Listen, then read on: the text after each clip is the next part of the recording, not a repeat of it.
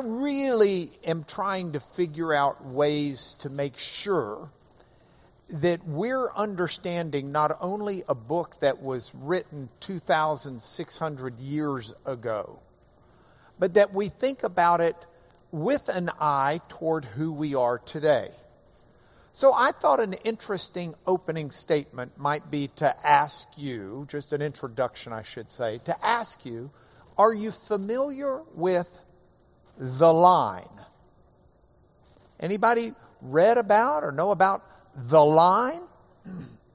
The line is a project planned by one of the big power people within Saudi Arabia. And, and it's a Saudi prince's pet project right now. I, I want you, I've plugged this in, trusting our sound is working. Is our sound working? Good. I'm going to play you a short two minute video about the line. All right? For too long, humanity has existed within dysfunctional and polluted cities that ignore nature. Now, a revolution in civilization is taking place.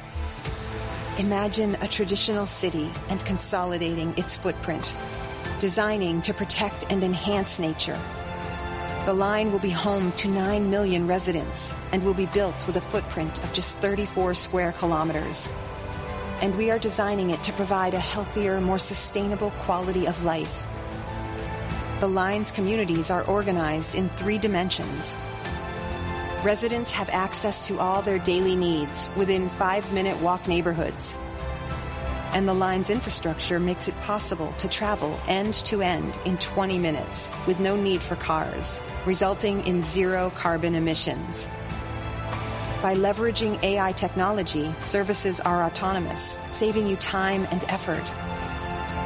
Designed by world leading architects, the line is 500 meters tall, 200 meters wide, 170 kilometers long, and housed within an elegant mirror glass facade. Intelligent solutions create efficiency and year round temperate microclimate with natural ventilation energy and water supplies are 100% renewable. The line is designed as a series of unique communities, offering a wealth of amenities, providing equitable views and immediate access to the surrounding nature. With 40% of the world accessible within six hours, at the heart of the globe's key trade routes, a place for commerce and communities to thrive like nothing on earth seen before. The Line, the city that delivers new wonders for the world. Uh, I, I watch things like that, and in some ways, it gives me a buzz. I think, okay, that's kind of cool. In some ways, it gives me the heebie jeebies. Like, oh my heavens, and who do we think's running all of this?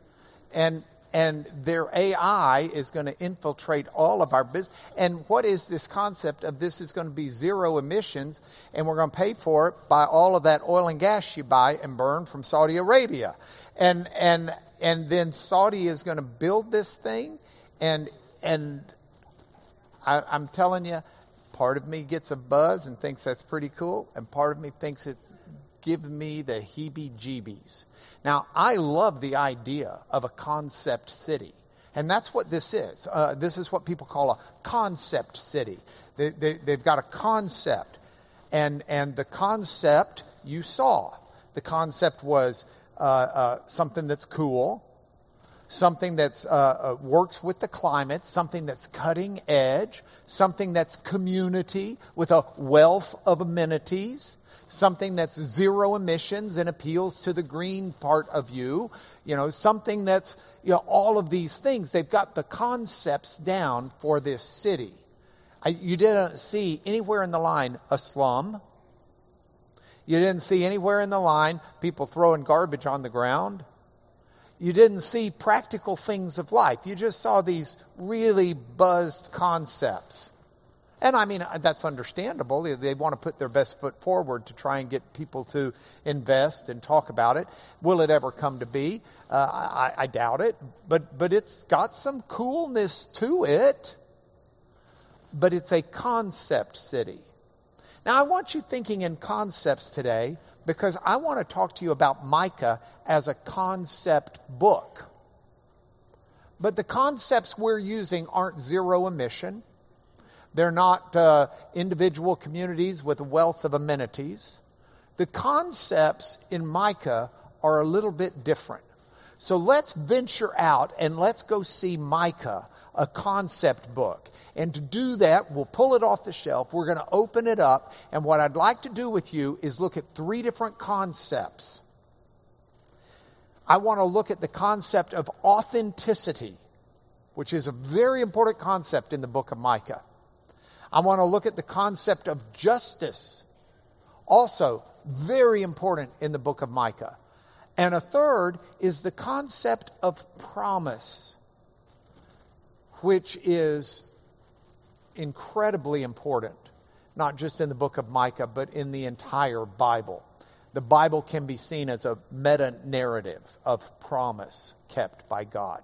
So let's start with authenticity. I pulled out about, uh, I think, three different verses I want us to look at to look at the authenticity issue. And the first one we made a reference to last week, but it's Micah 3 1 and little bit of verse 2. Uh, so that's like, whoops, whoa, go back. And I said, Hear, you heads of Jacob and rulers of the house of Israel. Is it not for you to know justice? You who hate the good and love the evil. Sinatov, you hate, I mean, the good, yeah. But ohave ra, you love the evil. That's pretty stout. I am absolutely convinced we need to know the difference between good and evil. The problem is, we don't oftentimes want to. Or we have soft little answers to very difficult questions as we just repeat a mantra without a lot of understanding. If you were to take an ethics class, at almost any university. I just can't conceive that they would teach an ethics class without teaching you about Euthyphro's dilemma. Now, Euthyphro is a dialogue. It was a dialogue that was written by Aristocles. You say, who's Aristocles? Aristocles was a playwright in early Athens, actually mid Athens. And, and Aristocles wrote plays. And then Aristocles started hanging around a guy named Socrates. And Socrates called him out of being a playwright and helped him become a philosopher instead. So Aristocles went by his nickname, Old Broad Shoulders.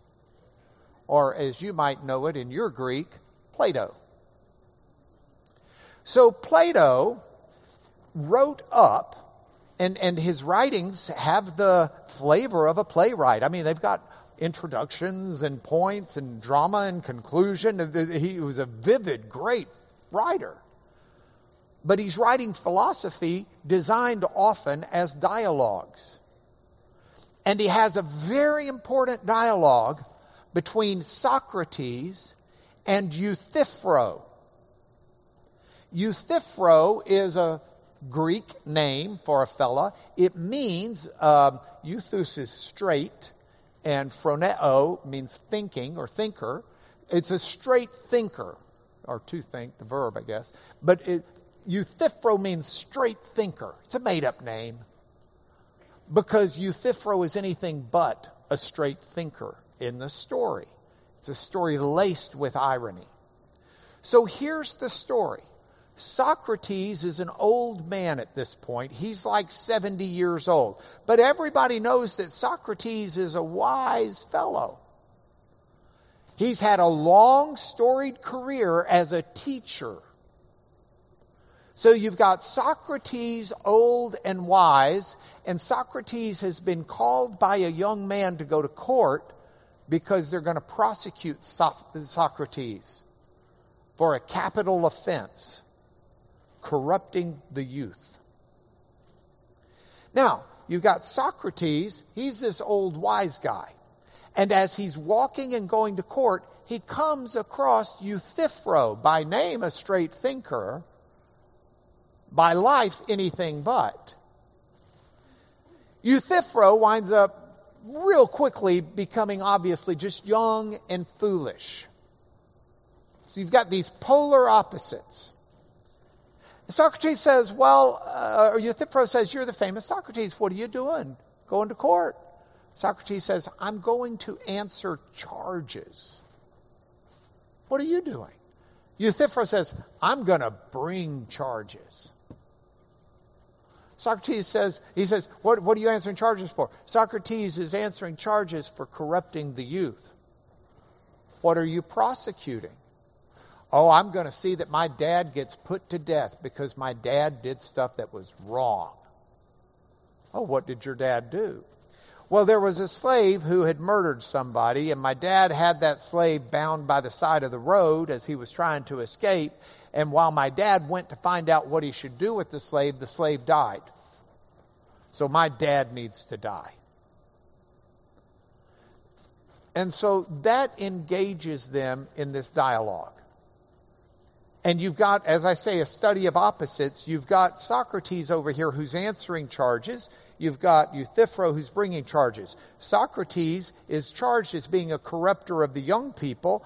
And if anything, when you look at Euthyphro, he's a corrupted young guy that Socrates is going to try to straighten out.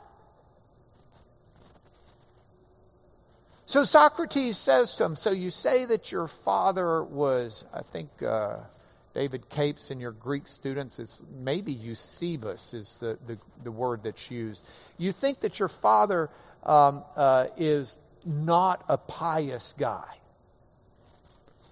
What is piety? What does it mean to be pious? And Euthyphro just gives these real quick little answers that he doesn't understand and that make no sense. But he's real ready with them. And he says, Oh, piety, that's doing good like I do. I define what's good. You want to know what's good? Ask me and I'll tell you. And if something, I was talking to a, a, friend in the back this morning, and he was telling me about a buddy of his who doesn't like the Apostle Paul. And, and just writes Paul off. Why? Because Paul indicts as sin some things this fellow doesn't think are sinful. So Paul's an idiot or not an idiot, but not worth following. I mean, do, do we define good and evil by our life? By what we choose to do? If I decide it's a good thing for me to, to go to Mel and to, to take his car keys and just drive his car off and sell it, I mean, if I want to do that, does that make it okay? No, of course not. And Socrates points that out. Says, well, can you really say that what you do is good? And shows that that's not an adequate answer, that nobody can really find. If that's the case, what's good for me isn't what's good for you, and it's not what's good for you, and it's not what's good for you. Because we all have different ideas of what good is if you press us to the details. So, does good just change moment by moment, person by person? I was looking at old advertisements uh, earlier in the week. I don't remember what brought it across my attention, but there was an advertisement from the mid 1960s of a pregnant lady smoking a pack of cigarettes. Well, not a whole pack. She had the pack, she was smoking one. And it was talking about all the important reasons pregnant women should smoke. Should. Yes, yes. This is the 1960s, Gwen. Things were different then. Uh, you're not old enough to know, but ask your husband. He's been around forever. Um, reasons when pregnant women should smoke. It seemed good to the tobacco company that, that pregnant women should smoke. Does that make it a good thing? I don't think so. And so Socrates points that out. And so Euthyphro says, well, you know, now that you mention it, that's not really what piety is. That's not what good is. Uh, what's good is what's dear to the gods. If the gods like it, it's good. And Socrates says, well, but the gods are fighting all the time. Because one of them wants one thing and one of them wants something else. How can you just say that the gods are what's good? He says, okay, okay, okay, that's a good point. Well, whatever all of the gods agree to being good, that'll be good. And Socrates says, well, is it good because all of the gods agree to do it or agree that it's good? Or do all the gods agree that it's good because it's good? Is good itself something or is it just something that we're labeling with the gods' agreement? And that, that's not all. I mean, Euthyphro had thrown out society's behavior, but that quickly got gutted by Socrates. I mean, it, it, it's one of the biggest predicaments that the U.S. and, and England had during the Nuremberg trials was what do you prosecute the Nazis for? Because the Nazis did not violate German law.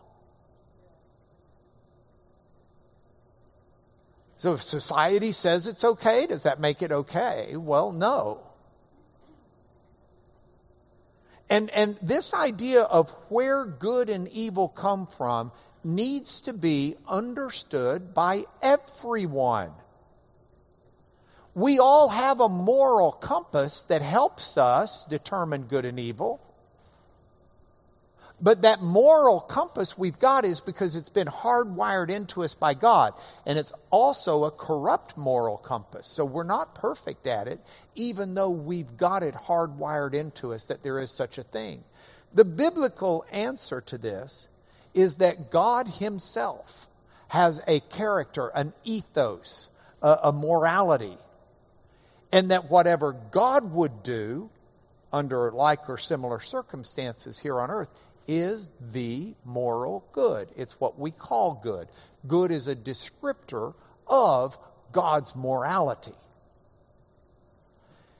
And, and biblically, we have that. But the problem is, if you don't have that base understanding, then you get in the position they were in in the time of Micah. You might hate the good and love the evil. And authenticity says we need to be authentic to reality. Authenticity has an authenticity to reality. And we should never confuse the doors of good and evil. Because I promise you, those doors lead to different places. Micah continues this passage. He says, Then these people will cry to the Lord, but he won't answer them. He'll hide his face from them at that time because they've made their deeds evil. These are people who don't have a genuine repentance and a genuine cry for God, for God's purity. It's all narcissistic. What I believe says is good is good. What I believe is bad is bad. If you cross me, you're wrong. And when the times get tough, I'll cry out to God and we expect God to answer, even if answering would affirm the evil as right. God's not going to do that. God cares about authenticity. God cares about integrity. He cares about honesty. He cares about ethics. Those are important aspects of the character of God, and He has made our world where those are to be valued and pursued. Not approached with an eraser and rewritten. So he continues. Thus says the Lord concerning the prophets who lead my people astray, who cry peace when they get paid to do it, but declare war against somebody who's not paying them. This is the pay to pray passage I talked about last week. You pay the fake prophet, and they'll tell you everything's dandy. You don't pay them, they're calling curses down on you. Therefore, it shall be night to you without vision and darkness to you without divination, without an ability to understand anything divine. Micah is saying that, you know, you, you are a fake prophet. You're saying what people want when they pay you. You're saying what you want when they don't. And what God's going to do is just make your vision so dark. Because God doesn't ignore falsehood. He doesn't ignore it in them, and He doesn't ignore it in us.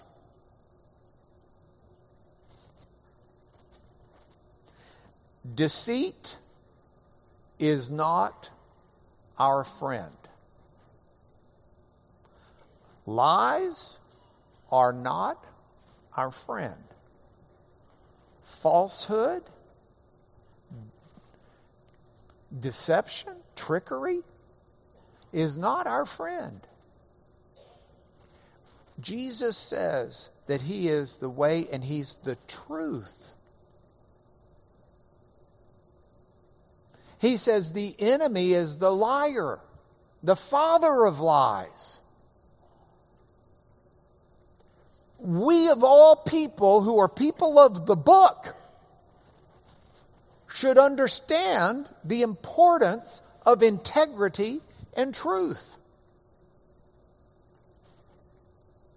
Authenticity is extremely important. It's a concept that we can build our community and city around. Let's talk for a minute about justice. Here's your first passage. It's one we just looked at in a sense, but it's in the same flow. Micah 3 8. But as for me, as opposed to those pay for pray prophets, I'm filled with power, with the Spirit of the Lord and with justice and might to declare to Jacob his transgression and to Israel his sin. I'm filled with power. Now, what was it in that passage? This is your quiz. You don't have to answer out loud, but Miss Carolyn will. But it's your quiz. What is it that made Micah super powerful? He was filled with power with the Spirit of the Lord. I mean, do you remember Superman? Faster than a speeding bullet, more powerful than a locomotive, able to leap tall buildings in a single bound. He could, bullets would fly off of him. He had x ray vision. He could like melt things with his eyeballs. And what made him super powerful was he was from a planet like Krypton, Krypton or something like that, or Klepto or something. Crypto, Krypton. He was from another world. He was from another planet. And that was the source of his superpowers when he came to our planet because evidently gravity was different or something. I don't remember it all. Um, that's not the source of Micah's superpower. Micah's superpower comes from the fact he's filled with God's very breath. The Spirit of the Lord, Ruach Adonai, Ruach. It's the word spirit, the word breath, the word wind. This is not just any spirit, it's not just any wind, it's not just any breath, it's that of Yahweh, of Adonai, of, of the Lord God. And if you've got the breath, the Holy Spirit of God in you, you've got power. Now, the interesting thing from a Christian perspective, let's get theological for a minute. In the Old Testament, God's Spirit did what is called selective indwelling. The Spirit would come upon Micah. The Spirit came upon David. In fact, David would pray at one point in Psalm 51 Please don't take your Holy Spirit from me. The Spirit would come to Isaiah. The Spirit would come to various prophets at various times, and they would utter forth the word of the Lord.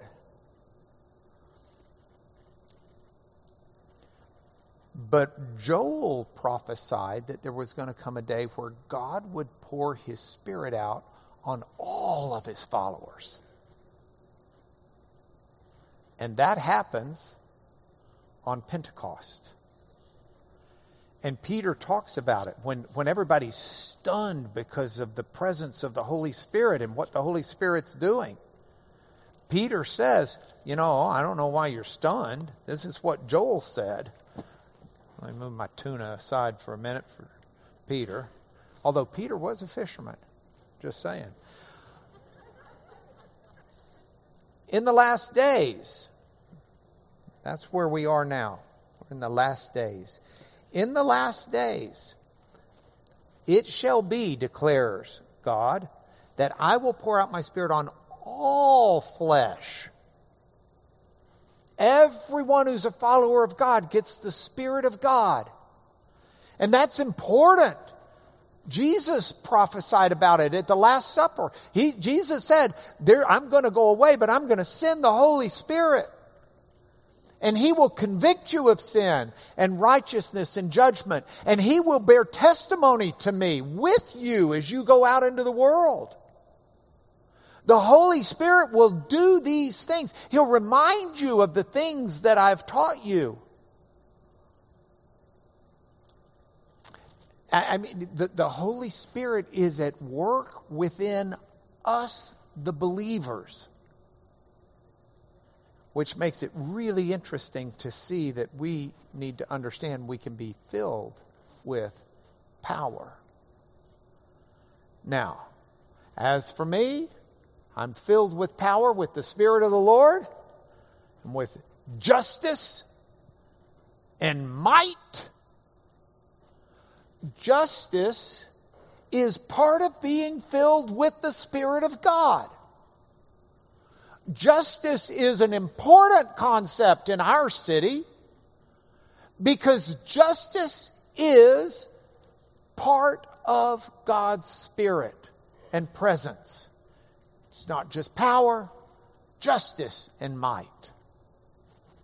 Now, Micah's got these superpowers. Here's your next quiz. What were his superpowers? More powerful than a locomotive, faster than a speeding bullet? Was he able to leap tall buildings in a single bound? Could he fly around the earth counterclockwise and make time go back, like that was Superman 3 or something, one of those movies? No, look at what his superpower was. Filled with power, with the Spirit of the Lord, with justice and might, filled with those things, to declare to Jacob his transgression and to Israel his sin.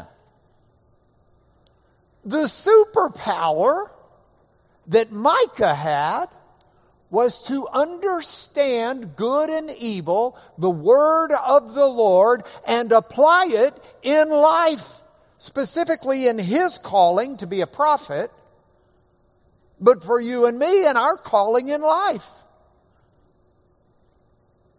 I enjoy the practice of law. But if the practice of law is not for me an opportunity to apply the Word of God into that calling, then I'm missing the power. You might be a homemaker. But if you're being a homemaker without applying the Word of God in what you're doing, you're missing the power. You might be a school teacher. You might be a garbage collector. You might be an engineer. You're probably a whole lot of things. A lot of you are parents and grandparents. Wherever you are and whatever you're doing, you've got a superpower if the Spirit of God is in you and you take the Word of God and apply it in your life. That's a superpower. Knowing and applying the Word of God. It's justice and it's a superpower. Now, Micah goes, Micah 3 1, he set this whole thing up by asking, I said, Hear you, heads of Jacob and rulers of the house of Israel, isn't it for you to know justice? Aren't you supposed to know it? This isn't just an intellectual knowledge, this is a practical knowledge. Justice is a courtroom word, but it's more than a courtroom word. Don't think justice is simply, oh, well, that means in court things need to be fair. Well, yes, in court things need to be fair, but justice means a lot more than that. Justice applies in day to day life. I might ask you, what is justice? And everybody can have their own definitions. The, the, legal scholars debate and philosophize about this. I've studied this idea before law school started studying it. Started studying it in, in college, not just from a philosophy perspective, but also from a linguistic perspective, because justice is a very important word in the Hebrew, and it's a very important word in the Greek in the Bible. But I've spent a lot of time studying it as a lawyer and reading the legal philosophers. And I'll tell you where I landed decades ago, and I haven't seen anything that changed my mind yet. A core concept of what justice is is consistency. It's consistency. It's the same yesterday as today as tomorrow. It's treating Sharon the same as I treat Hank, as I treat Lorraine, as I treat, treat Gwen. It's treating Steve the way I would like Steve to treat me. Justice is consistency. Let me put it, I'm using Steve, let me put it in an engineering term. Newton's third law of motion.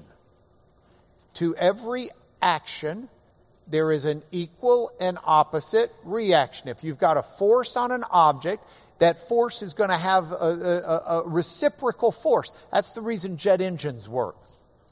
Jet engines work because all of this flow and explosion pushes backwards out the back of the engine so you're going to have an equal and opposite reaction, and it's going to give forward thrust to that. If you ever want to experiment with a jet engine and you don't have a jet engine, get a four wheel kind of a platform like you could stand on. It's got four wheels and put a bunch of sandbags on it.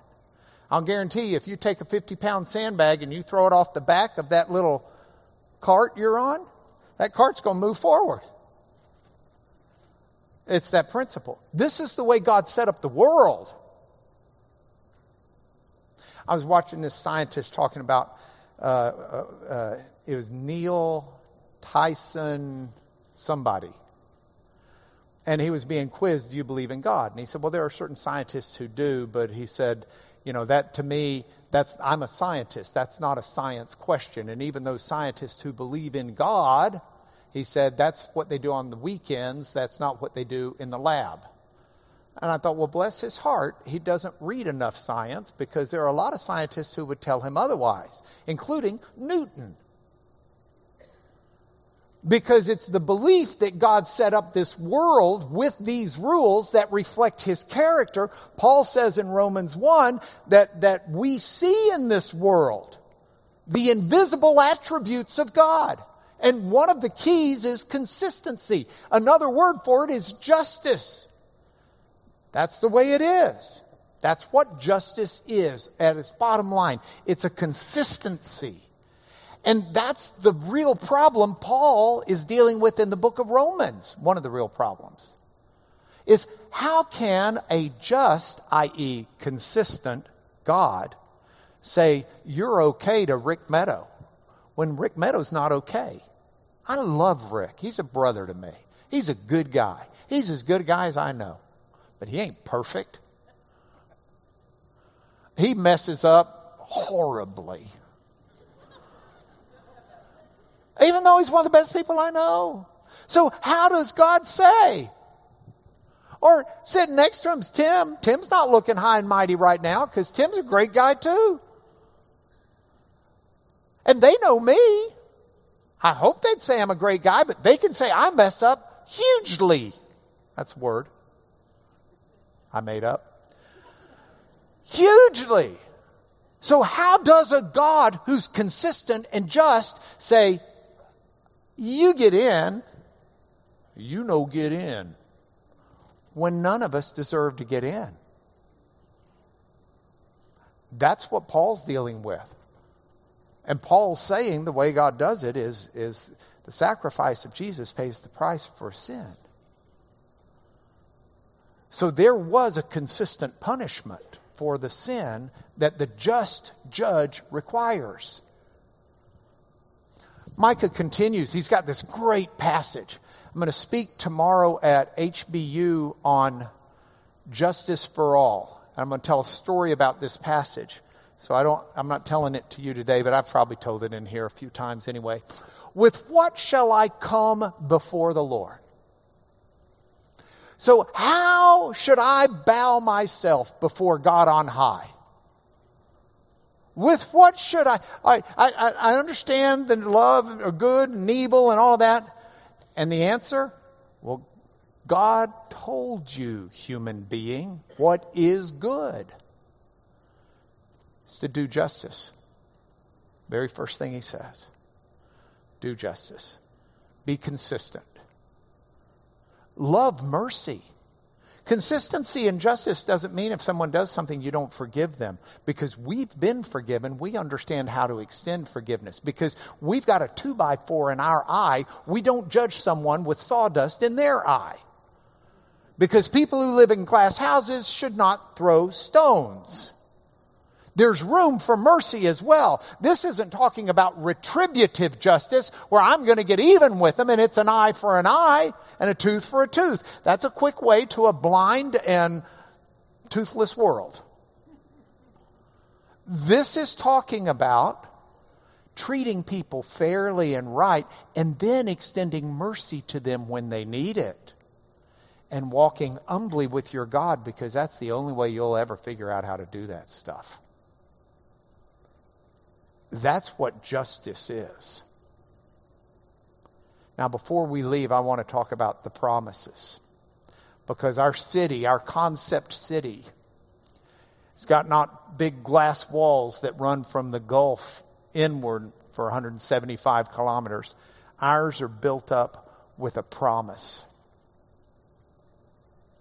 Look at what Micah says in Micah 4.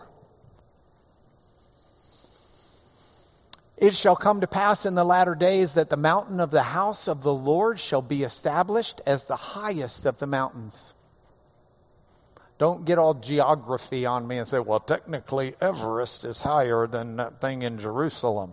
It's not talking about that. It's talking about the, the,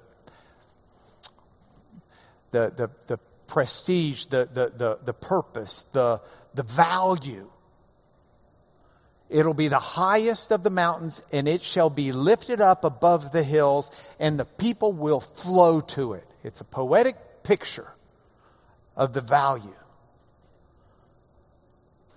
If you follow the news and you saw what happened in Turkey and Syria, you and I are both acutely aware right now that we live in a world that's filled with devastation and tragedy. Many of you have experienced devastation and tragedy that I, I can't relate to. It's that bad. But what God says is yes, there's devastation and yes, there's tragedy. But the faith that is affirmed is that God is on the other side of every door. There is not a door that we could ever walk through where we won't find God on the other side. And we may go through that door in misery. We may go through that door hating God at times. Certainly frustrated with Him and not understanding. But God says, That's okay. I'm on the other side of the door and I'm faithful to you. And my mountain, in the last days, you're going to see evidence of it. And in the last days, many nations will come and say, Come, let us go up to the mountain of the Lord, to the house of the God of Jacob, that he can teach us his ways. We want to know good and evil, that we may walk in his paths. So we're walking in the good. For out of Zion shall go forth the law and the word of the Lord from Jerusalem. The word of the Lord is going to usher forth from Jerusalem. Easter? Is any of this ringing a bell with the resurrection of Jesus in Jerusalem? My grandmother used to say, my mom's mom, grandmother Catherine, used to say, Well, truth will out. And I thought that was probably some hick expression. I knew what she meant. She meant the truth's coming out. But I mean, truth will out. It just seemed awkward, so I figured it was some hillbilly expression from when she was a kid in Tennessee. Turns out she was quoting Shakespeare. I, I had to get into adulthood before I realized that. The Merchant of Venice, hence the Venice Museum here. Lancelot Gobbo, Act 2, Scene 2. Truth will out. The truth comes out. Out of Zion shall go forth the law and the word of the Lord from Jerusalem the Word that became flesh and dwelt among us. We've seen His glory, the glory of the only Son from the Father. The law came through Moses, but grace and truth, which give meaning and understanding to the law, came through Jesus. In Jesus, we have the fulfillment of this prophecy of Micah. And the prophecy continues. He'll judge between many peoples. He'll decide disputes for strong nations far away. They'll beat their swords into plowshares, their spears into pruning hooks. Nation won't lift up sword against nation, neither will they learn war. It's not over. We're not finished with the last days because this hadn't happened yet. But it's coming. Um, there's a fellow who's name I can't pronounce. He was a Russian sculptor. His name's the Russian version of Eugene. Okay, so I'm just going to call him the Russian Eugene, who did a number of sculptures, but this is one in 1961, I think, was the year that they put it in front of the UN. And this was the inspiration for it. This, Isaiah's got the same expression of beating their swords into plowshares. But with the coming of the Lord, there is promise. Promise we're beginning to experience now, and promise that we will experience in the future. Because look, everybody's gonna everybody's gonna sit under his vine and his fig tree. That was that was an expression of, of, of comfort, wealth, and life being really good. It's like we'd say easy street. They'd say, sit under your fig no one shall make them afraid. Because the mouth of the Lord, Kipi Adonai Diber, has spoken it. All the people walk, each in the name of his God, but we walk in the name of the Lord our God forever and ever. What do you fear? Our daughter Rachel, when she was about four or five years old, realized we had a train track that ran by, and the train always blared when she went to sleep. Train track ran by the house. And I was putting her to bed one night, and she didn't want to go to sleep. I said, Why? She said, I'm scared. I said, What are you scared of? She said, Well, what if the train comes through my room? I said, Well, honey, the train has to stay on the tracks. Well, can trains jump the track? Yes. Well, what if it comes through my room? I said, Well, honey, it can't jump that much. Well, it might. I thought, bless her heart, she doesn't need to fear that train. What are you afraid of? You got the power of God in you? You got your superpower? Got the Holy Spirit? You, you don't need to be afraid. You don't need to be afraid because you walk in the name of the Lord our God. Name, Shem in Hebrew. Doesn't mean just a label. It's talking about God's resume.